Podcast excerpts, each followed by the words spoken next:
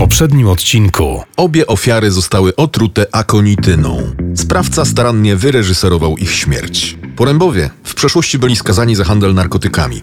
Na jednego z nich swój celownik skierował łowca dealerów, patostreamer Alastor.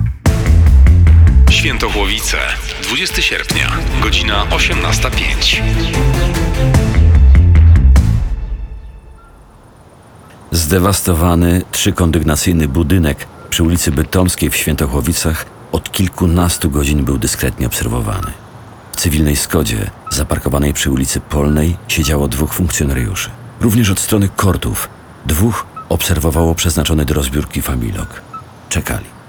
Wczoraj starszy kobiecy głos poinformował oficera dyżurnego, że prawdopodobnie bezdomni zasiedlili pustostan i coś w nim palą. Panie, oni mogą to wszystko spolić! Presja ze strony przełożonych w sprawie seryjnego mordercy sprawiła, że banalna informacja nie została zlekceważona. Rano policyjny wywiadowca udający zbieracza złomu potwierdził. W pustostanie samotnie koczował Alan Dyszka. Obiekt wchodzi do budynku. Jest sam. Powtarzam. Obiekt wszedł do budynku.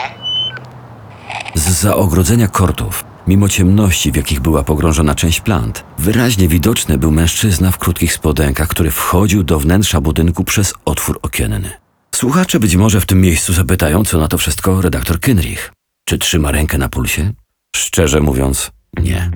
Kynrich, mąż i ojciec, po trudnym i pełnym zarwanych wieczorów tygodniu otrzymał ultimatum, wobec którego okazał się bezradny. Weekend wypełniły mu przyjemności życia rodzinnego, głównie na działce teściów. Nad ranem policjanci ze specjalnego oddziału Komendy Wojewódzkiej sprawnie wyłuskali dyszkę z przepoconego śpiwora. Szamoczącego się wyprowadzili z budynku, a następnie wepchnęli do policyjnej furgonetki. Dzięki sprawnie przeprowadzonej akcji został zatrzymany Alan D. Jego zatrzymanie ma związek ze śmiercią dwóch mężczyzn, braci P. Policyjny komunikat był lakoniczny. Kilka godzin później, gdy silne środki uspokajające przestały działać, Dyszka został przesłuchany. To nie ja! Wyrwałem się, bo myślałem, że przyszli po mnie dilerzy. Mnie k***a obchodzi ten śmieć poręba. Nie mam z tym k***a nic wspólnego.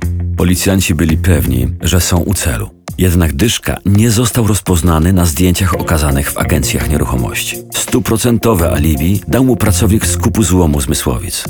Dyszka sprzedawał mu metalowe pręty mniej więcej w czasie, gdy bezwładne ciało jednego z braci porębów, rozbijając z hukiem ogródek letni, wprawiło w ruch tryby tej historii. Dyszka okazał się fałszywym tropem.